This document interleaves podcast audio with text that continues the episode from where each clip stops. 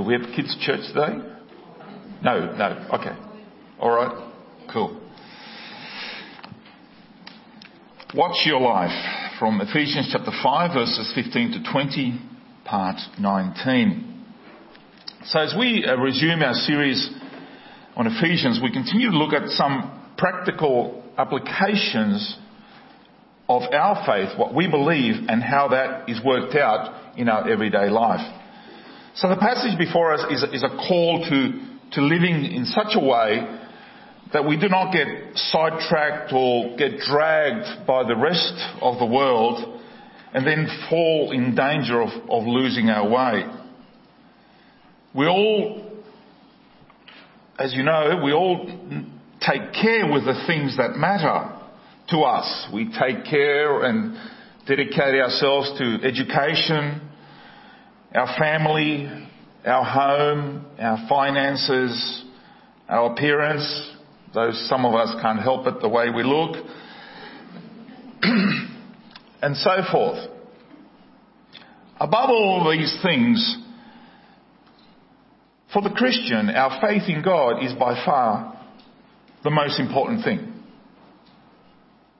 And that's how we want to live our life, because it does matter. So it follows that as Christians we must pay attention then as how we live our Christian life.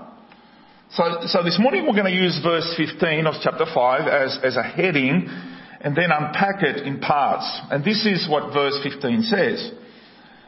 Be very careful then how you live, not as unwise, but as wise. Another version, the ESV has, look carefully then how you walk, how you walk. To be careful means to walk accurately precisely. The King James says circumspectly. You know that when you walk on a, on a narrow path along the side of a steep mountain, we've all, I think we've all done that at one point or another. You have to have your wits about you because there's a big fall on this side and it's very easy to, to slip and fall and you could even lose your life. So you have all your senses are, are, are intensely working so that you don't fall. Let's remember the words of Jesus who said that the Christian life is a, is a walk on the narrow path, didn't he? Narrow path.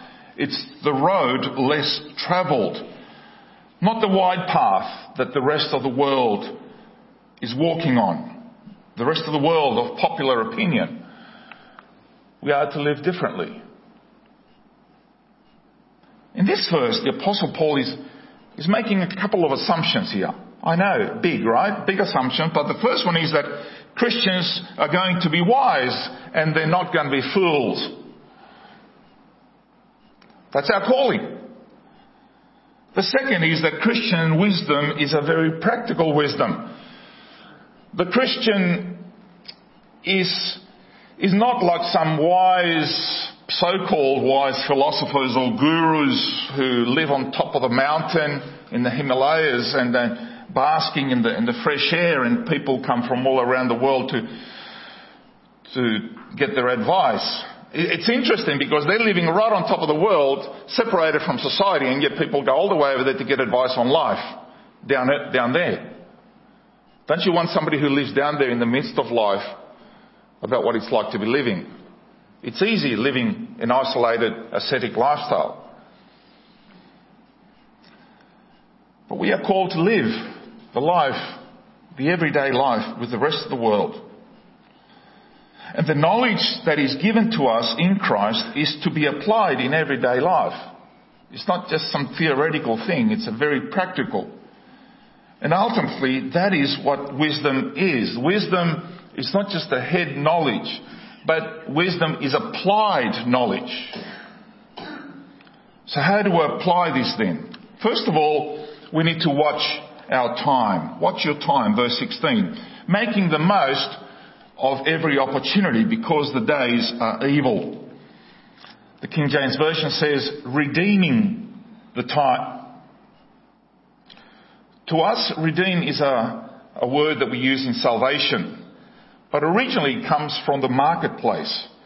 You go and redeem something when you buy it for your own use. And one of the, one, one of the common mistakes I think that happens that when you're young is that you think that you have all the time in the world. You can't wait to drive that car. You can't wait to leave home. You can't wait for this and that. But as the years roll on, you find out that the birthdays are getting closer and closer to one another. Somehow it's no longer 700 days in a year. It's no longer 365. Somehow it's reduced to, I don't know, a couple of months. Oh, it's here again. We realize how short life really is, and I had another reminder of that this week with the passing of my father. Life is a precious and limited commodity with a use by date. There's, a, I think there's a website um, that actually you punch your, your birth date and, and all of this, and it actually it comes up with a date when you're going to die. I don't know. Has anybody done this? Has anybody? You have. Oh, Nell, well done. So, were you encouraged or discouraged after doing that?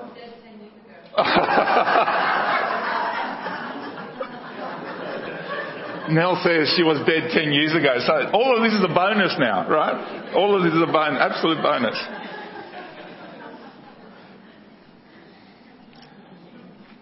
But you know, that's what life is, right? Every day, every day is a bonus. So we, we need to make the most of every opportunity. Our lives are in God's hands. So therefore, it's good that God has us in His hands, that our days are numbered by Him. Otherwise, it'd be very easy to fall into depression and says, well, you know, I'm going to die tomorrow. Well, you might, I don't know, but you can't live like that. You need to give thanks to God for every morning and live a life in that in that light. Our English word for opportunity comes from the Latin, which means towards the port. I don't know whether you knew this or not. Opportunity means towards the port. So it pictures a, a ship taking advantage of the wind and arriving safely into the harbour. King David prayed, My times are in your hands. Deliver me from the hands of my enemies from those who pursue me. So if his times, if his days are in God's hands, they are not in the hands of the enemy. It's ultimately God who decides. Doesn't matter what your circumstances are, it's ultimately God who decides the days that you, that you have. Evil days, the apostle mentions evil days. And evil days may tempt us to despair. It's very easy to do that and give up thinking that the, the hearts of men are not going to change. They are hard. They are cold. It's always going to be the same and there is nothing we can do about it. And yes, evidence from history tells us that the gospel spreads as the gospel spreads, it always encounters resistance and persecution and the enemy does not rest on the outside. But in our time, we are hearing of increasing persecution from within the church. So it's not just the, the issue of the problems outside and the persecution, but it's also from within that the, the, the gospel is being diluted and, and, and changed. Why? We used to call it heresy, and now we say, well, we've got to fit in with the times. No, we don't. God doesn't change. His word doesn't change.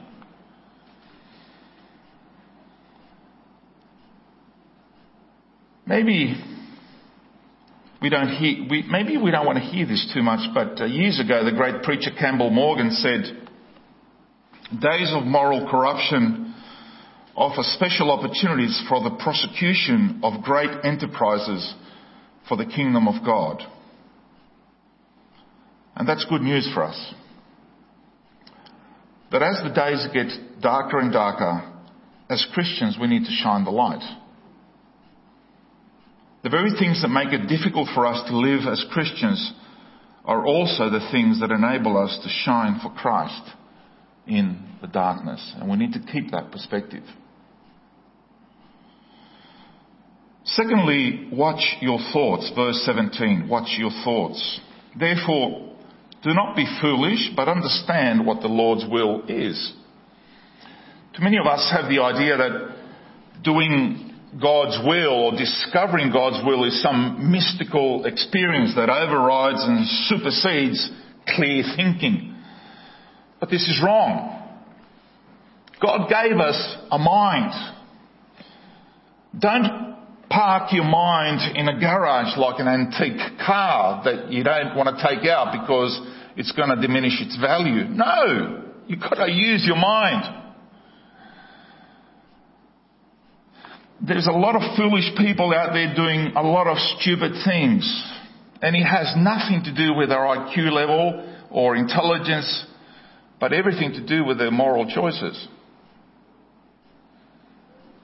And to understand is to use our minds to discover and to do the will of God.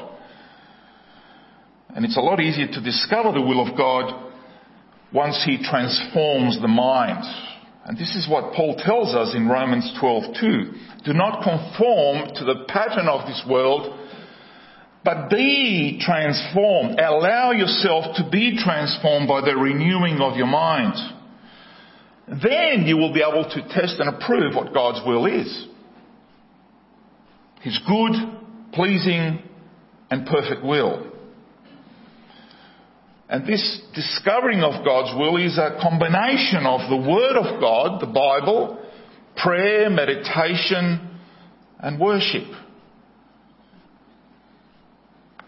God expects us to gather the facts, examine them, pray for wisdom, and allow Him to guide us.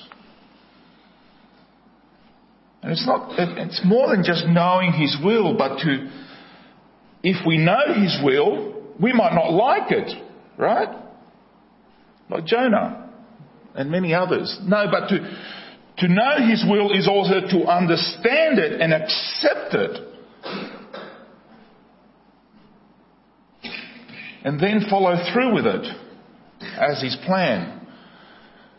That He wants what is best for you. The message translation says, don't live carelessly, unthinkingly. Make sure you understand what the Master wants. And if God has saved you, has saved you for a purpose. So I should discover that purpose and then point my life accordingly in that direction. it's, it's, it's like we, we're in this rescue mission. And we know how, how much risk some of our SES and other workers take in rescuing people sometimes and saving lives.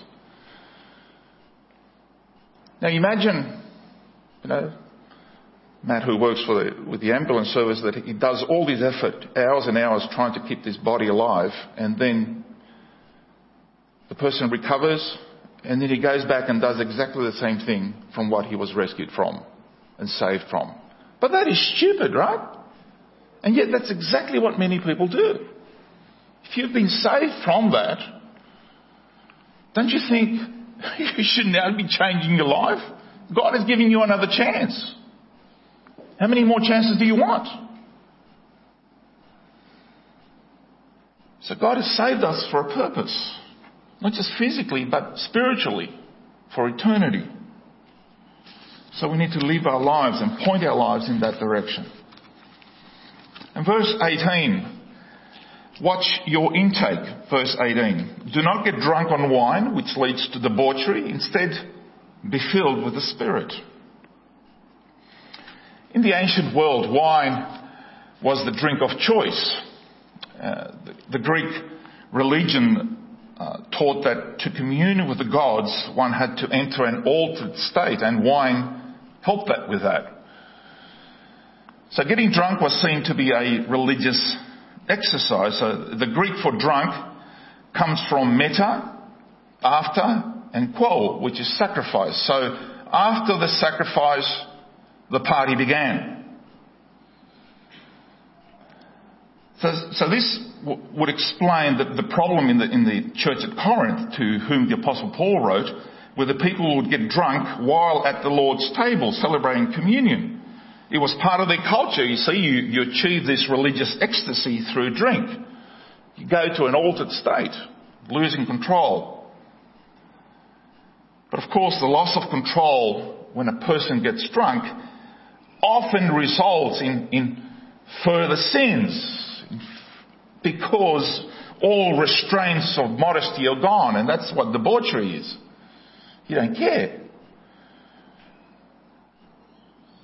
In Proverbs, the book of Proverbs, it speaks of, it speaks against the fool who wastes his life in search for the next drink. The pub crawler. Does this mean that it is wrong for the Christian to drink alcohol? Well, certainly many Christians would say that's the case.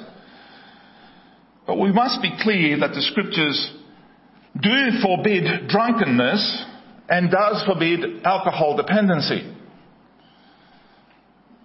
So while Proverbs condemns the drunkard, it also tells us that the presence of God's blessing will be seen in many ways, including vats brimming over with new wine. Psalm 104 tells us that it is God who gives us all good things, including wine. This is what it says. He makes grass grow for the cattle and plants for the people to cultivate, bringing forth food from the earth, wine that gladdens human hearts oil to make their faces shine, and bread that sustains their hearts. So it follows that being filled with the Spirit is not religious drunkenness. We need to make that point as well. It is not doing crazy things, you know, people being called and, and suddenly doing all these weird things on stage because they're filled with the Spirit. That's absurd. That is crazy. Where do you get that from? The filling is not some flashy or showy. It has nothing to do with supernatural uh, gifts or speaking in tongues. And, and, and yes, many people point to Acts chapter 2 when the apostles were accused, the, detractors were saying, well, they, they're drunk. No, they were speaking in other tongues, intelligible tongues, and people in their own languages, in their own cultures, they were hearing intelligent language. They were hearing what? the gospel being proclaimed. They were in total control and the power of the Holy Spirit. In fact, one of the fruits of the Spirit is what? Self-control. Rather than loss of control. The mind is fully engaged as well as the heart.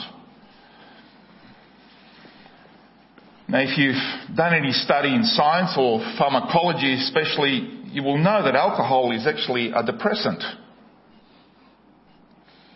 The more alcohol you drink, the more depressed you're going to become. And you're drinking alcohol because you are depressed. So that just complicates the issue, doesn't it? But the Holy Spirit is what? The Holy Spirit is a stimulant empowers us to greater things. And the word fulfilled here is used to like, like a wind being powered, powering a sailboat and being guided through the waters. The Holy Spirit is God, the third person of the Trinity with whom we have a relationship, who seals us until we are to be redeemed at the end of the age. This is the Spirit who was active in creation and is active in our recreation. Convicts us of sin, regenerates us, and now guides us. That's the Holy Spirit. So to be filled with the Spirit is not a, a once off thing, but it is a continuing infilling with the Spirit.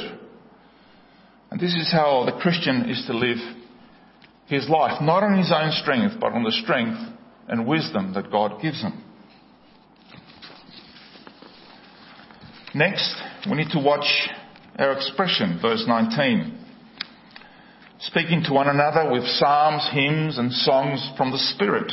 Sing and make music from, from your heart to the Lord.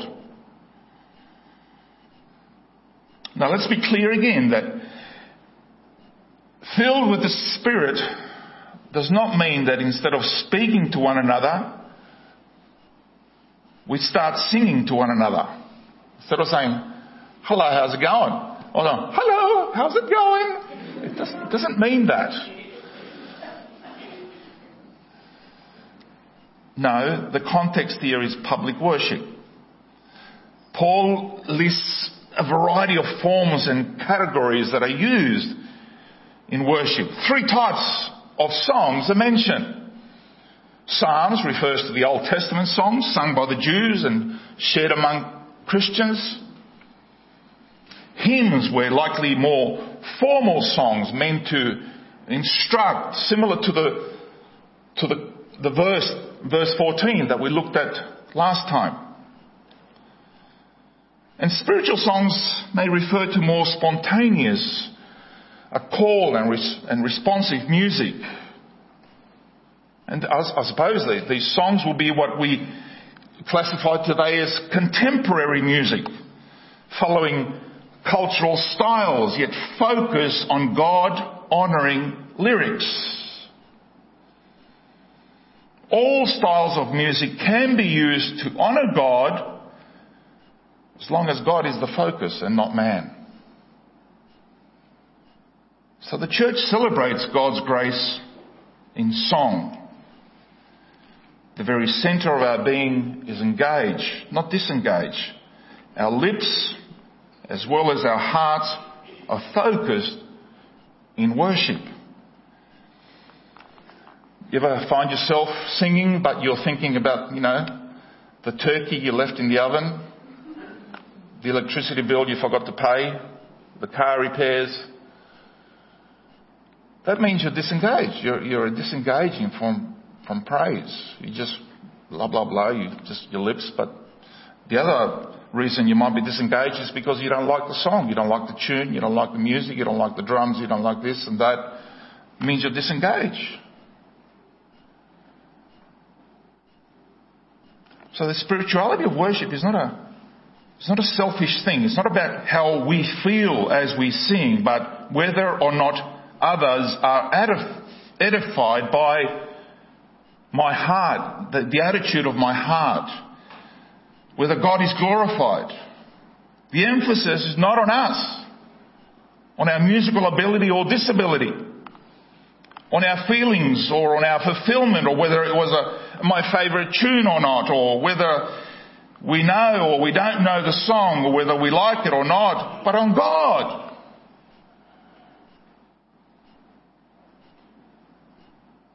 And as you read the scriptures, you cannot miss the fact that all of nature, in its own way, praises its maker. Some theologians criticize what this is referred to as natural theology, and they criticize it for diminishing the centrality of Christ. But the Bible keeps telling us that the natural order, all of nature reveals the handiwork of its creator. Therefore, all of nature responds in praise to its maker. There's a cacophony of, of praise where the, the trees are singing and clapping. In other words, it joins in together.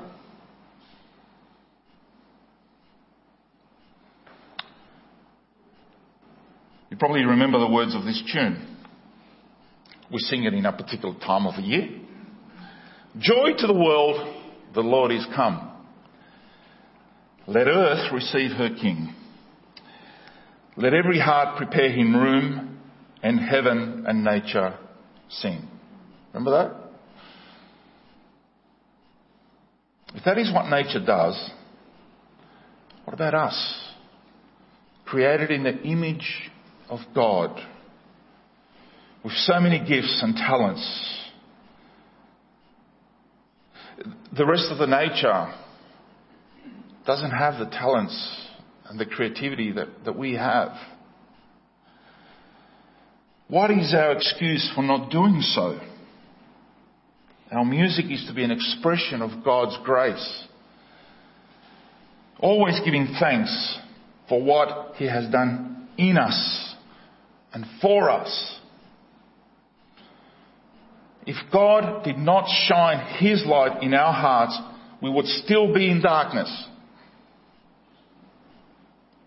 May we rise and shine that others see God's light shining in our hearts.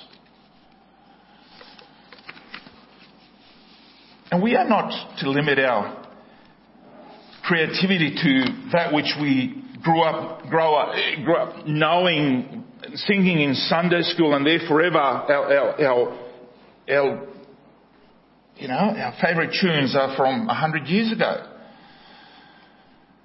What do you think these words mean? Six times in the Psalms and the prophets, these words are repeated. Sing to him a new song. Play skillfully and shout for joy. Psalm 33 verse 3. Praise to the Lord. Sing to the Lord a new song. His praise in the assembly of the faithful. Psalm 149. And then in Isaiah. Sing to the Lord a new song. His praise from the ends of the earth. You who go down into the sea and all that is in it, you islands and all who live in them. A new song. And we sing the old songs as well. But don't be scared of learning a new song, praising His name. And please remember that we are not the audience that is here enjoying the performance of the music team. God is the audience of our worship. We are performing for Him, an audience of one. Our worship team leads us and prompts us. They are not there to entertain us, but to lead us and to praise to God. And this is one example that my, my father uh, left me. I would, sometimes I would hear him singing in Ukrainian or Spanish or Guarani, which is the native language in Paraguay, playing his guitar or his accordion.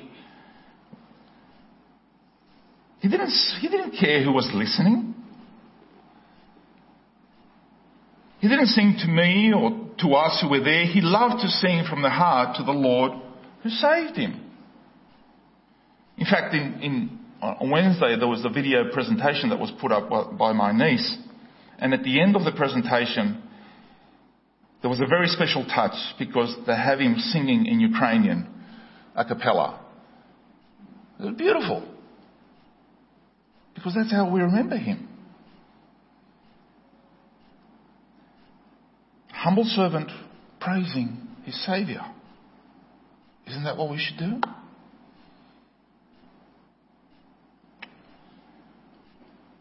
And we close with verse 20. Watch your attitude.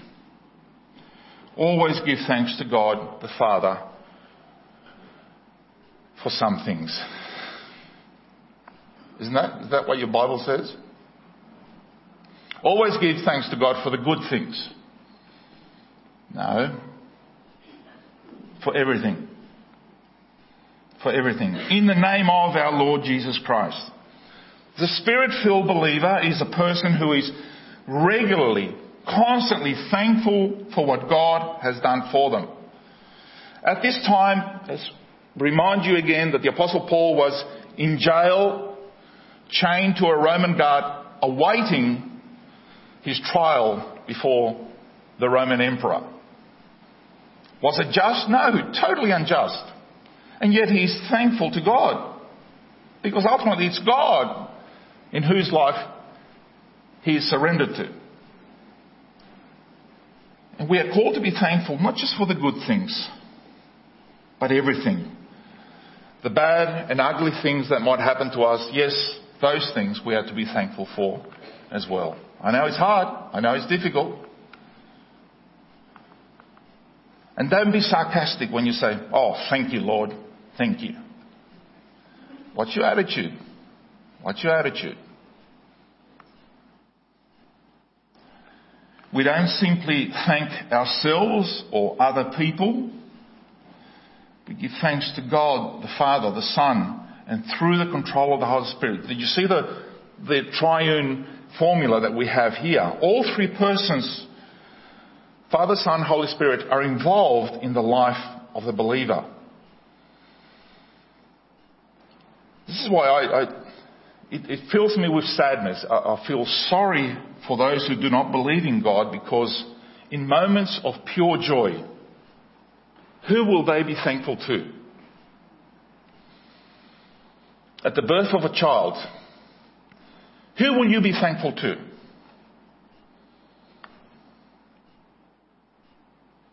As you're staring at the heavens, standing on top of a mountain, in the Mara, in Africa, just looking at the vast countryside and see elephants and giraffes and lions and others. And says, wow, what a wonderful accident of evolution, how that is. It just happened. How good is that? Wow. Now, I've, I've seen accidents. You see them on the road. That's what accidents look like. You see pure design in God's creation. Who will you be thankful to? For? It's God. Or in moments of grief and sadness, like the death of a father, where will your eternal hope be? My father is not lying in a, in a ground. He is rejoicing with his Lord, whom he knew all his life for eternity. That's my hope. That should also be your hope to be reunited with the loved ones as long as you are as they were in Christ. So because Jesus died for my sins and conquered death, I will rise with him. I don't have to go to hell. Heaven is open because of Jesus Christ. And that changes everything, including my attitude. Less whinging, more thankfulness, more praising. How many more opportunities do you need to praise the Lord? But may the rest of our days be filled with praises for Him. Amen.